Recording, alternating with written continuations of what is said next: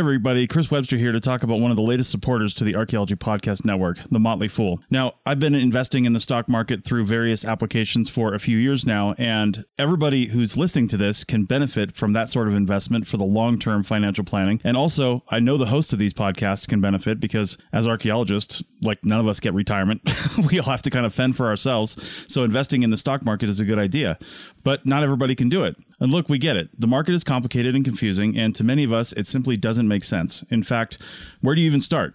Take all of the guesswork out of it with the Motley Fool Stock Advisor. The Motley Fool has been around for over 25 years and has been spot on in recommending some of the world's most important companies before they hit the big time. I'm talking about Amazon, Tesla, Netflix, Starbucks, all before they exploded in value. With their easy to use and super informative service, Stock Advisor, you could join the ranks before they potentially find the next big thing. After all, their average stock recommendation is up over 400% as of April 10th, 2023. And no need to be intimidated by financial jargon or market complexities. As the name suggests, these guys don't take themselves too seriously. Now, finances, that's a different story. Their friendly and relaxed approach has helped over 700,000 people move closer to financial independence, all while beating the market and having fun. New members can access Stock Advisor for only $89 for their first year, a full $110 off the full list price. Don't sit on the sidelines and think about what could have happened. Visit fool.com slash APN to start your investing journey today. That's $110 discount off of $199 per year list price. Membership will renew annually at the then current list price. So again, check the link in the show notes of this episode. You're listening to the Archaeology Podcast Network. Hello and welcome to the Archaeotech Podcast, episode 203. I'm your host, Chris Webster, with my co host, Paul Zimmerman. Today we interview Paul Martin of Martin Archaeology Consulting about using dogs to find burials in archaeological contexts. Let's get to it.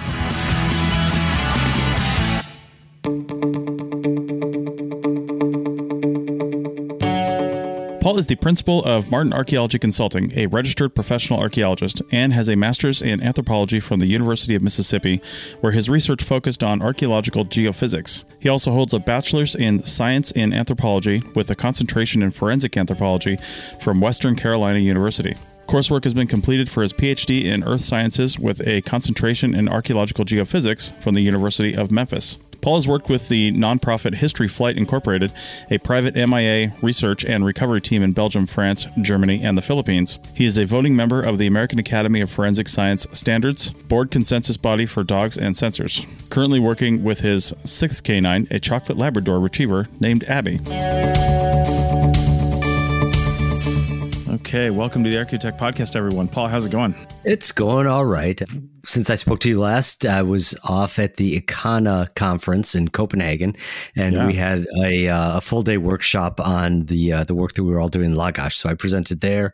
My colleagues presented there. We had comments and questions and such from uh, people sitting in the room. It was really interesting. I mean, the, the whole conference was uh, you know, it was a very good conference. I enjoyed it quite a bit. But that day was kind of coming out party for for our excavation. How you doing, nice. Chris? Where are you now? Technically, well, technically, actually, I'm in Ocean Isle Beach, North Carolina right now. We're just kind of on a, a little somewhat vacation with my wife's family. They come out to the beach every year. They're from Charlotte, so we we mm-hmm. flew out and and decided to come out here with them for the week. So it's been nice, despite the fact that half the time out here it's been cloudy and raining. but aside oh. from that, there's a swimming pool here, a heated pool behind the house. So when we couldn't go hang out at the ocean, which is just across the street, we just went and hung out at the pool. So it's been it's been good either way. Sounds rough. Yeah, I know, I know. So, speaking of rough, our guest today had a long travel day yesterday because he's doing some fun things up in Alaska. But we may get to that near the end of the show. But we're going to talk first to Paul Martin of Martin Archaeology Consulting. And we're going to talk to him about what he's doing with dogs and, and other things. So, Paul, welcome to the show. Thank you for having me. Yeah. So why don't you tell us a little bit about what just what Martin Archaeology Consulting is? Martin Archaeology Consulting, we're a small consulting firm that works with other firms, other agencies, and so forth to provide archaeological human remains detection dogs and geophysical surveys. Sometimes we do archaeological excavations and, and that type work. But primarily, we focus on surveys and the use of dogs to help locate unmarked burials of historic and pre contact context. Nice. And that's actually how we got to get in contact with you because episode 189 of this podcast, which is linked in the show notes, called Utilizing Specialized Dogs to Find Historic Burials had nothing to do with Paul. Well, you weren't on the show. It had everything to do with you, but it was, we interviewed somebody else and it was a project down in Louisiana where you were called in to help find some historic burials. And that was pretty cool. So we wanted to get you on to, to kind of talk about, you know, the actual technical, I guess, details of that yeah, I'm just wondering how you got into. I mean, you're we read your bio, and you've got a master's in anthropology and a concentration in uh, forensic anthropology, and you know, interest in geophysics. How did you get into using dogs for archaeology? Actually, it, it was the dogs that introduced me to the world of anthropology and archaeology. Uh, I fell into this world through a cold case uh, with the sheriff's department there in Mississippi, where an investigation took us out to a Indian mound where we had an informant saying that a missing person had been buried out there two or three years prior. And we did a search, didn't see any disturbance or anything of that nature that would indicate uh, a burial of that age but did get some behavior change and it got me questioning the, the capabilities of the dogs. And I'd also heard about a couple of other handlers beginning to do this work in California because this is mm-hmm. in, in 2002 when this search came about for the sheriff's department. Uh, and so this was 20 years ago. And mm-hmm. with that, I went to local archaeological park we we had just north of my hometown. Started talking to archaeologists, got permission to come out work the dogs. Had trained final responses from my dog indicating the potential uh, of human decomposition odor being present. Mm-hmm. And from there, asked if I could bring in other handlers, other dogs, make sure I wasn't doing anything to influence my dog to give those responses. Mm-hmm. additional responses from these other dogs and took all this information to the archaeologist over the park and he looked at me and it's like, wow, how's this even possible? It's like, I don't know. I, I'm a dumb dog handler. I, I had no clue. And so we started looking at the archaeological record, and that took us back to Dr. Jeffrey Brain's dissertation, where he'd excavated the site. And it took us from there to some of the excavations that Clarence Bloomfield Moore ha- had done the early uh, 20th century, indicating that he'd found burials along with what Dr. Jeffrey Brain had found. And these are correlating back to where the dogs are giving responses.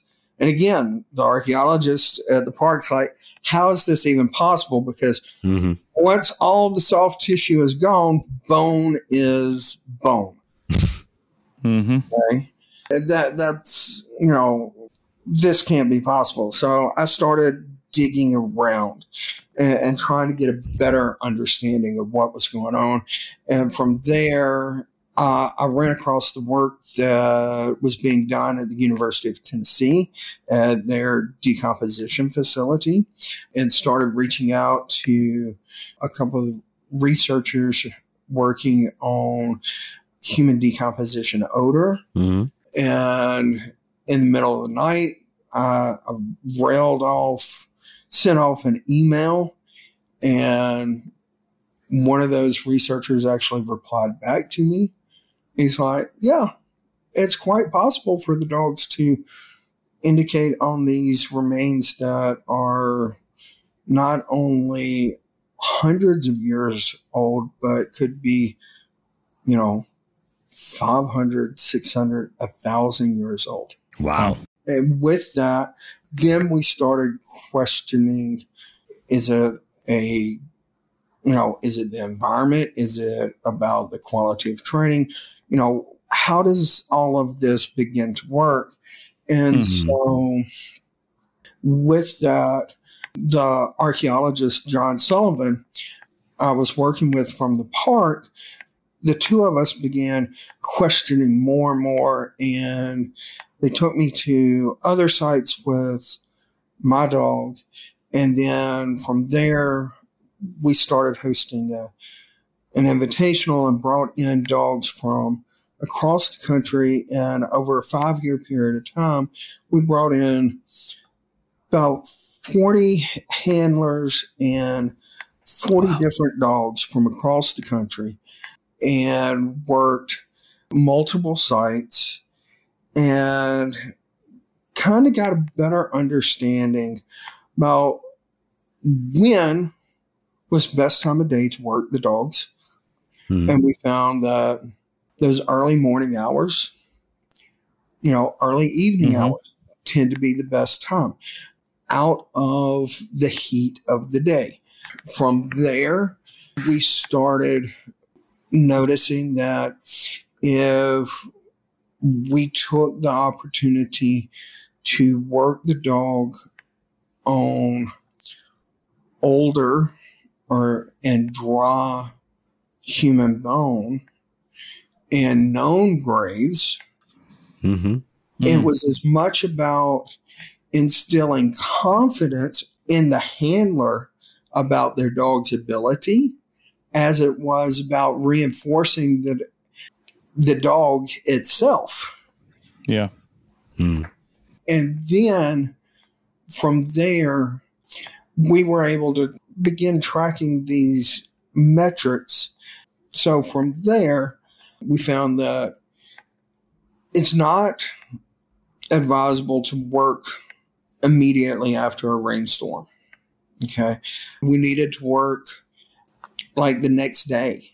Sometimes, mm-hmm. depending on how much rain, it might be two days later. So that as the ground begins to dry out, what's actually happening?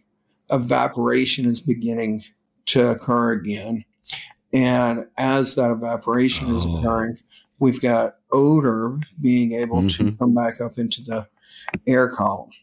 Wow. I'm actually, I'm fascinated. The, the approach to it, metrics, you know, and, and the comparison to geophysical tools, you know, to GPR, magnetometry, whatever, using dogs as, as this kind of wetware sensor is really interesting because you're approaching it from a scientific point of view.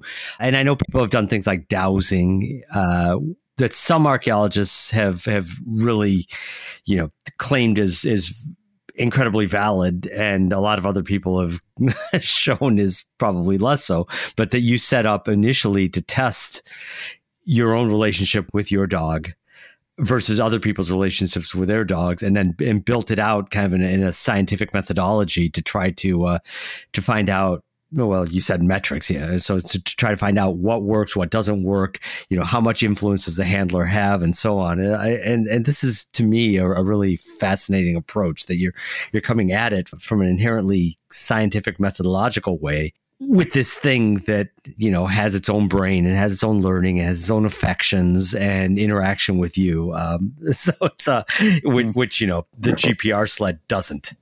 Right and, and, and that, that's one of the I, I, think one of the the, the critical things uh, and one of the things that zach overfield that I worked with there in Louisiana on that project, he found fascinating was that because I, am able to approach this with one foot firmly in that canine handler and, and mm-hmm. canine mm-hmm. World, and then mm-hmm. the other foot firmly in the geophys and, and the anthropology, archaeology world.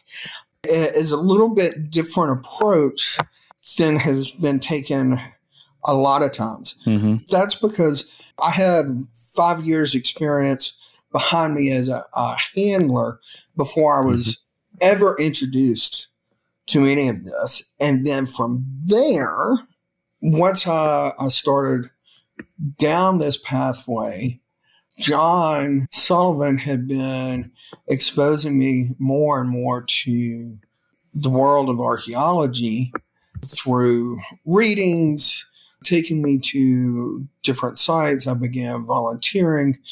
I got exposure to different field schools, to the University of Mississippi's field schools with Dr. Jay Johnson. I was introduced to the world of geophysics through Bryan Haley and seeing how those components could really begin working together. And from there, it was just a matter of time that in 2010, 2009, 2010, when the opportunity presented for me to be able to go back to school, I returned to school and completed my undergrad in mm. anthropology mm. there at Western Carolina. And there I was able to focus strictly in on the forensic anthropology, bio art aspect, and really hone in on the decomposition and what's kind of going on there. Mm-hmm.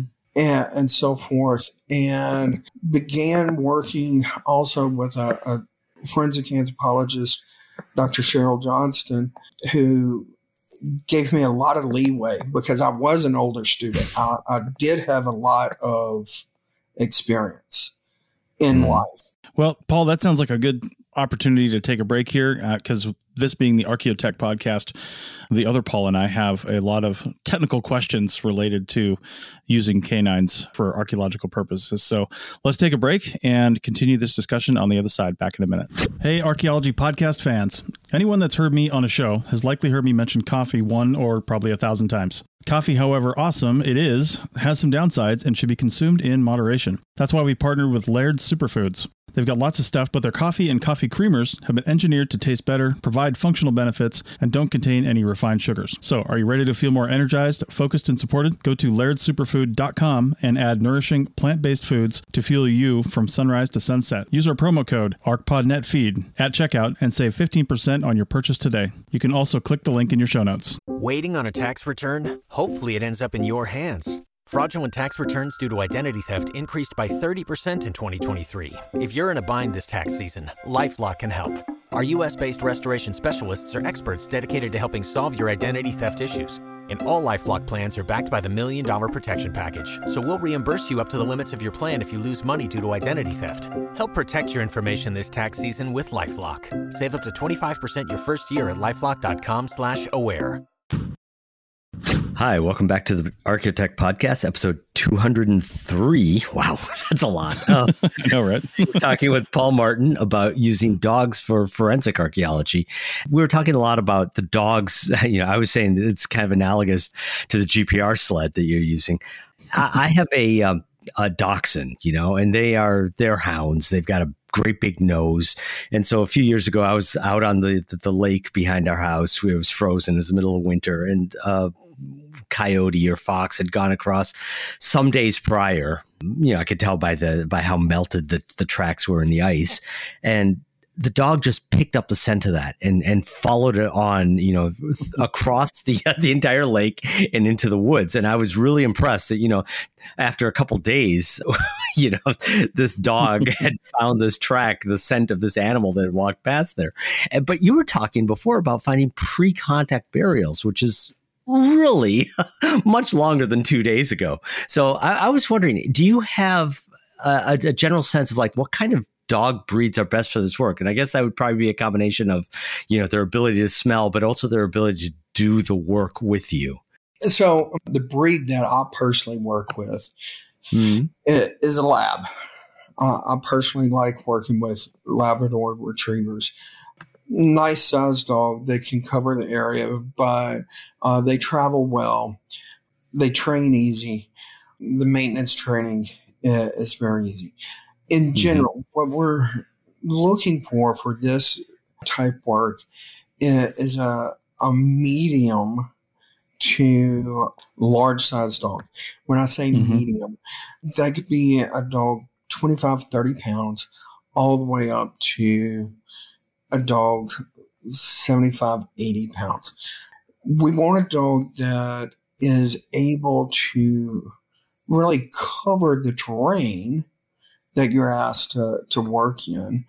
And at the same point in time, not so large or so gregarious that if the environmental conditions are such or if it's extremely hot or you know mm. we've got to be cautious mm. of that anyway but yeah. you don't want the dog to be overly large that you're having to worry excessively about are we trying to cover too much area in general we're trying to cover between a half acre to an acre in an hour, uh, depending yeah. on the, the amount of vegetation. Mm-hmm. And also depending on are, are we searching for historic burials or are we doing work for pre contact stuff?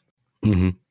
Uh, I'm just wondering. So you you prefer labs, and but if you get a dog that's within that, you know, within that weight range, so they have the stamina, but they're not too big. And just side note, I mentioned I'm out here in North Carolina with my wife's family. There are three Great Danes in this family. Three of her siblings have Great Danes, and they are gigantic.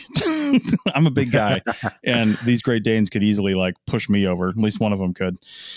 Anyway, so if you have a dog that fits within that range and you know maybe as a short hair it's not going to overheat in the you know in the in the hotter temperatures can it really be any dog that can be trained to do this or are some just way better at it i think some are, are better at it you've got to look at what was the the dog originally bred for you know mm-hmm. obviously mm-hmm. your your greyhounds are not going to be hmm. suitable for this because they're they're a sight hound. Right. They won't do it faster than any other dog. they might do it faster than any other dog, but the nose is not as well defined sure. as some of the other breeds. I personally uh, try to work my dog, and I, I like that that medium range you know, 65, 70 pounds. Mm-hmm. Okay, 75 mm-hmm. the, the largest, because I also have traveled internationally with my dogs. Mm-hmm. And they don't fly in cargo, they actually fly in cabin with me yeah. because I've done work searching for MIAs. And so doing that work through History Flight, I want a dog that is, you know, going to fit under an airplane seat. Sure. Yeah. fits in, it fits in an overhead bin. I get it. Yeah. Yeah. Yeah. and I take the approach of searching the area as a traditional transect type grid, grid mm-hmm. pattern versus just, I might start off with a loose, undirected search see if the dog picks up anything mm-hmm. directly on their own. Mm-hmm. And if not, I then go into, you know, a more prescribed transect pattern and I'm tracking that with a GPS collar mm-hmm. so that I can then look at, okay, what kind of coverage pattern do I have? One of the things that I have issues with right now is the available accuracy for the canine GPS receivers. But we're working on some things to enhance the accuracy of the, the receivers that we put on the canines. Uh, I'm going to back this up just a little bit here because we're talking a lot about dogs, obviously. You know, I, have my dog, who I mentioned, has fear of all big dogs because he's tiny, except for one dog they grew up with who lives down the street from us here. And he's a lab, a great big golden lab that was originally trained. We've got a, uh, a scene guide dog training facility a couple miles from where we live. And he was originally there, but he failed out of school. and so he became a pet. And he's humongous. He's he's like a hundred pounds. He's a great big, very, you know, gentle giant. But you know, that that's a particular kind of dog, and he failed out of school. And, and I'm wondering, how do the dogs that you use for archaeological prospection, for you know, lack of a better term, for your forensic work. How are they different than your typical pet like mine or another working dog? You know, uh, a dog that's you know tied to a specific person, like these seeing eye dogs, like Atticus down the street. How are they different? Typically, these dogs have have been socialized to. Are they specifically trained to be forensic dogs? What we're trying to do is move away from dogs that have been traditionally used to work for law enforcement mm-hmm. and work on criminal casework, and now are moving towards working with dogs and dog handler teams that are specifically being trained to work for on archaeological investigations. And, and with that, the dogs and the handlers are being trained in a way that one, they need to understand how to operate out on an archaeological site.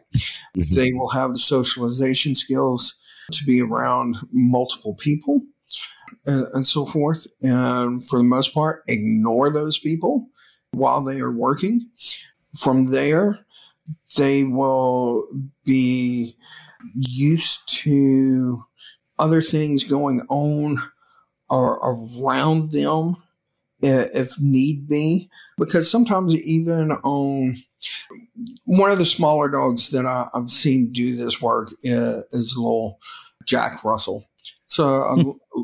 larger Jack outside of the Cincinnati area.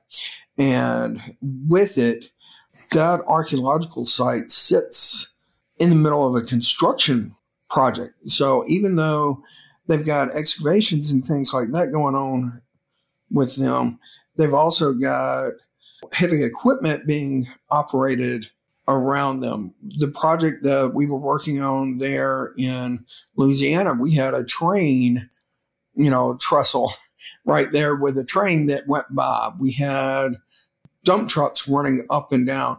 And the dogs just ignored all of that. Dogs are, are trained to ignore the other dogs. Hmm. In the airports, our dogs are trained to completely ignore another dog. That, that's one of the big differences between these dogs is they understand when they're in a work environment versus okay now you're out in the wild to go play. Hmm. And, and cool. you can go run with with your your friend and go swim in the lake or go play in the the stream. Uh, I don't I don't know people that can do that. You know, usually they're just messing around at work too. So, you know, yeah. that's impressive. the, the, the dogs are much better workers than than some of the the people. indeed, indeed. All right. Well, we've got some follow ups for this. I've got a specific one. Let's take a last break and uh, we'll wrap this up on segment three.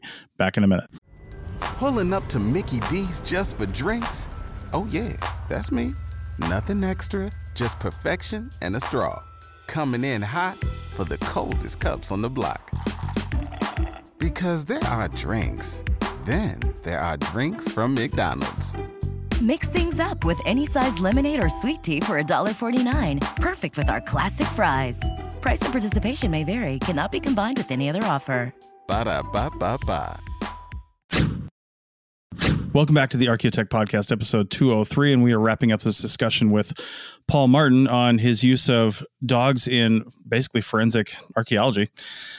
Paul, some of the things you said on the last segment got me thinking about you know when you said running the dogs on a transect and how they're they're trained not to be distracted by other dogs you know when a person is on a transect on like say a, a wider transect like a 30 meter transect or something you know you're not looking f- 15 meters either side of you. You're looking only a couple meters either side of you at best maybe one to two and then that's your sample size right? With a dog do they weave around a transect? Do you keep them within a certain parameter? Like a person generally walks roughly in a straight line. Well, they try to anyway. Uh, but does a dog like weave on a transect? yeah. and uh, you know how how wide is their field of scent, and then how do you keep them basically on that transect if they catch a scent that's maybe maybe off of it?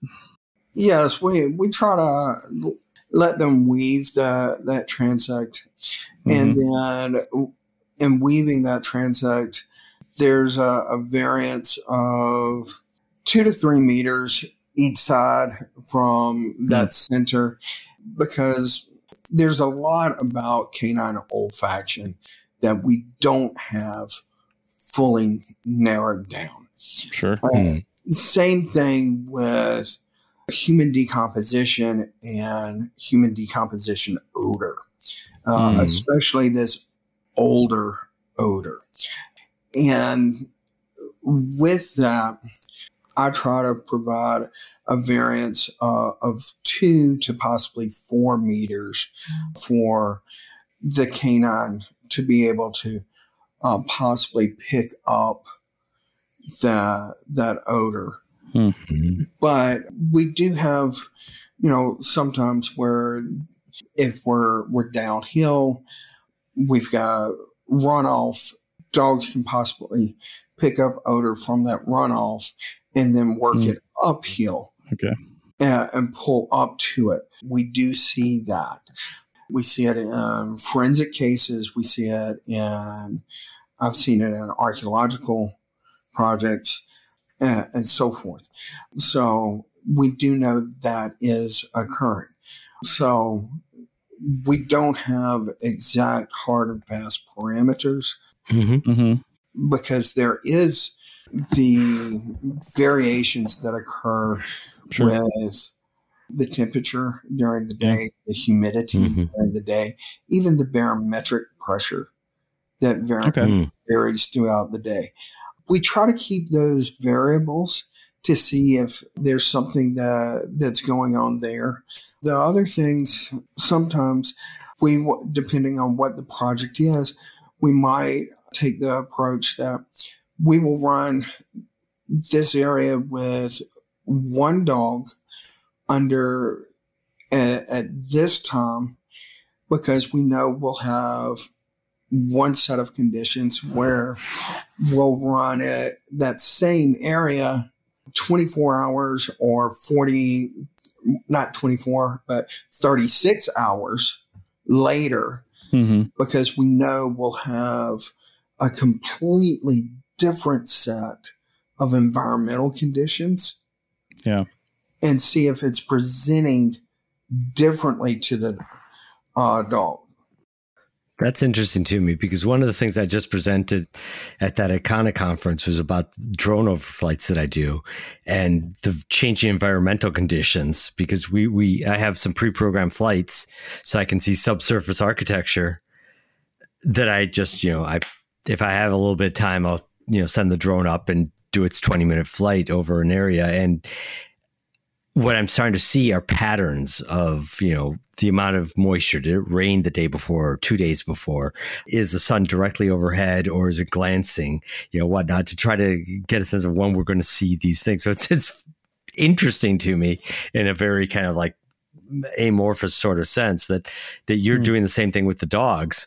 You know, to, is it better shortly after a rainfall or a couple days after a rainfall? Uh, you know, dates of high pressure or low pressure, sun up, sun down, whatever. And again, that goes back to, to this funny notion that I hadn't thought of before as the dogs as being these uh, these data collection vehicles. I mean, it's not digital data, which is what we primarily talk about, Chris and I on this on this yeah. channel, but you know, it's it's it's very similar, even though it's all again wetware. You know, it's all the dogs, and you have to filter it through what the dogs do. So the dogs do what dogs do, and one of the things the dogs do is they dig. you know, I've I've had enough hounds. I've I've seen them, you know, catch a scent and decide to make a mess out of the yard. Is that a thing that you have to train out of your work dogs, or do they somehow know not to dig? Yeah, that that's correct. We're we're training the dogs to offer a, a passive response, such as a sit or a down or a uh, sometimes a hold and stare. And, and sometimes you, have a, a, dog that might offer just a, a little investigatory swipe. That's completely different than a dog that's in the backyard digging to China. No, we don't want that type of response from the dog because again, we don't want to create this type of disturbance. Okay. Speaking of that, you know, when you see people out there like metal detecting and stuff, right? They they'll put pin flags around and then they'll go check what they've uh, what they've flagged and see what's there. I imagine you guys do a similar thing with the dogs. You know, you mark where they're where they've alerted on and, and then you come back and take a look at it. What percentage of those would you say on the average is an actual thing, like the hit rate? What you know, how good are they doing, basically? So one of the things that I try to do with every response, we are marking those responses with submeter GPS mm-hmm. or RTK GPS. Mm-hmm. And then coming back in, and if possible, depending on the terrain, trying to go in and collect GPR over an area. That could be uh, five meter square, could be uh, even a 10 meter square over that area to give us an understanding of what's going on in there. We can mm-hmm. have multiple responses in the same area. If we have that, usually we've got multiple graves that will show up in there. Our our success in, in partnering that together has shown that we've got uh, a response or a success rate of between 75 and 85 percent. Wow. Something actually being there that in the data uh, at least appears to be a grave. And, hmm. and then from there, in ground truthing, that's up to each agency or, and sometimes we have responses that come back that we do want a ground truth. Like I've got a project in Nashville right now. It's gone on for a year and a half. We've got a row of burials that the dog initially identified here are your graves. It shows up in the, the GPR. Once we stripped off the surface, it, it literally shows up bam, bam, bam, bam. Uh, you can see the outline of the, the grave shafts, and it's an enslaved cemetery right there. Wow. So, wow, that's dramatic. Yeah. yeah, that really is. You know, we're running out of time here on this podcast. We could probably go on about this. Like we mentioned, I think I can't remember if we did it on the recording or not, but we definitely need a forensic archaeology or anthropology podcast on the APN. So if anybody listening to this, you included, Paul, is interested, just get in touch with me and we can talk about it.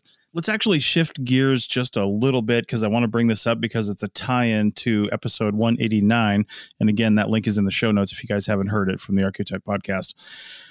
And we had the lead archaeologist on for this project, and it was for a spillway, a bridge a railroad bridge over a spillway near Norco, Louisiana that needed to be replaced. And there was an oral history, somewhat of a tenuous oral history, of a Civil War era cemetery in the project area. So, of course, they wanted to make sure that wasn't actually there. Or if it was there, find it. So, can you give us just a little, you know, brief synopsis over, you know, how you prepared for that project and what you guys ended up finding? Yeah, with that project in their background research, they they found there was a potential Civil War colored troop hmm. cemetery there okay. in that area.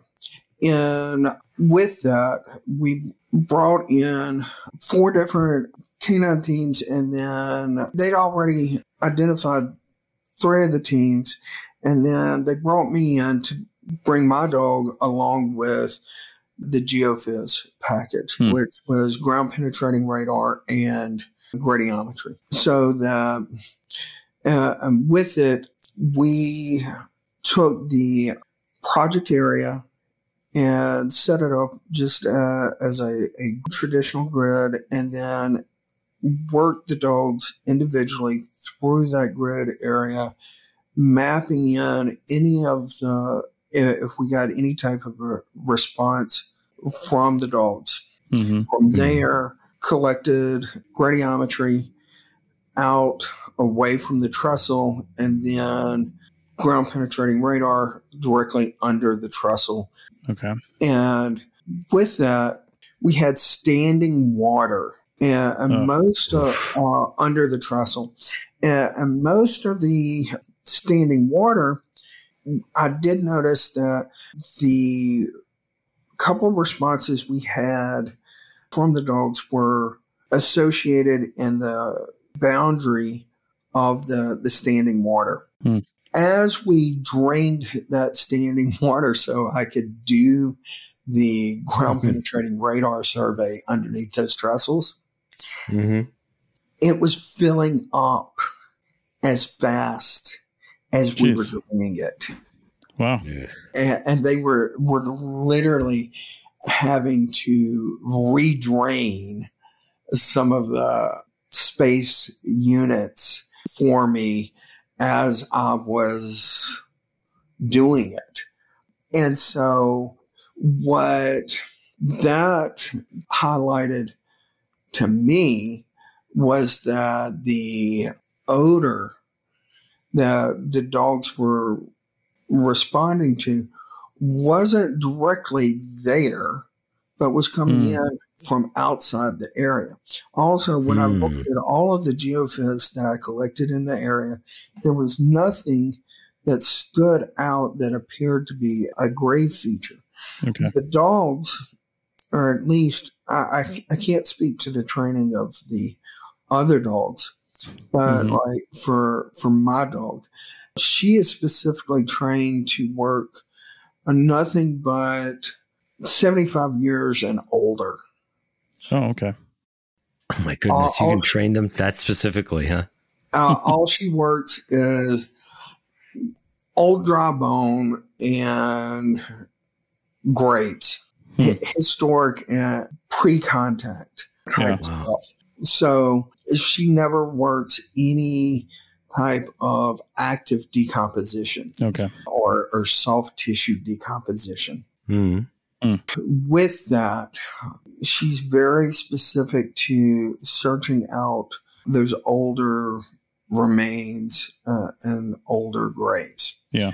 Those in the industry of this this fledgling little in- industry niche that we're carving out for archaeological human remains detection dogs are, are focusing on is that the dogs need to be specifically trained to work just that. Yeah. The handlers need to be used to working in those type of environments. Hmm. This year at the SAA meeting, we actually were able to have a symposium with seven, eight different papers. Nice. From across the country focused on the dogs and, and projects that they've worked in. And it's not all my work. you know, one of the researchers, one of the soil scientists that's also a handler that's approaching the question of how's all this possible is thinking part of this might be related to recalcitrant fats that are still mm-hmm. holding on into the soils, mm-hmm. you know, mm. years mm-hmm. later. So, yeah, which makes sense. Yeah. Yeah. So, Paul, um, I think that we could probably talk about this for hours and hours at this point, but uh, we're going to wrap it up now. And I just wanted to thank you for really opening my eyes because for me, the, the notion of using dogs makes sense on some place, you know, as a, as a dog lover and somebody who knows that dogs have this incredible nose and this incredible ability to be trained and this incredible ability to have bonds with their with their handlers. Uh, and, and you've demonstrated for us, I think, and certainly for me, how this can actually work in archaeology in ways I wouldn't expect, but also in ways that are really familiar to me because you're using them like you use geophys. so, mm-hmm. so, so thanks for for you know exposing me to something brand new. And also, uh, I understand your your latest what coworker is uh, a chocolate lab named Abby. So if it's appropriate, give her some extra scritchies for us and tell her she's a good girl because I'm sure she is. and uh, thank you for coming on the podcast tonight. Thank y'all for having me, and I certainly will. All right. Well, yes, thank you. And uh, I, I, literally, I just, I know we're over time, but I got one more thing to ask you, Paul.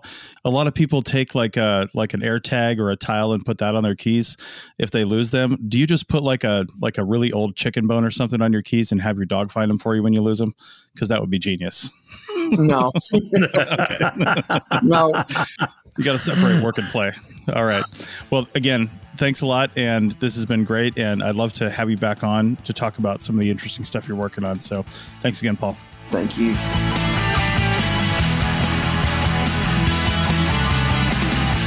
Thanks for listening to the Archaeotech podcast. Links to items mentioned on the show are in the show notes at www.archpodnet.com slash archaeotech. Contact us at chris at archaeologypodcastnetwork.com and paul at lugal.com. Support the show by becoming a member at archpodnet.com slash members.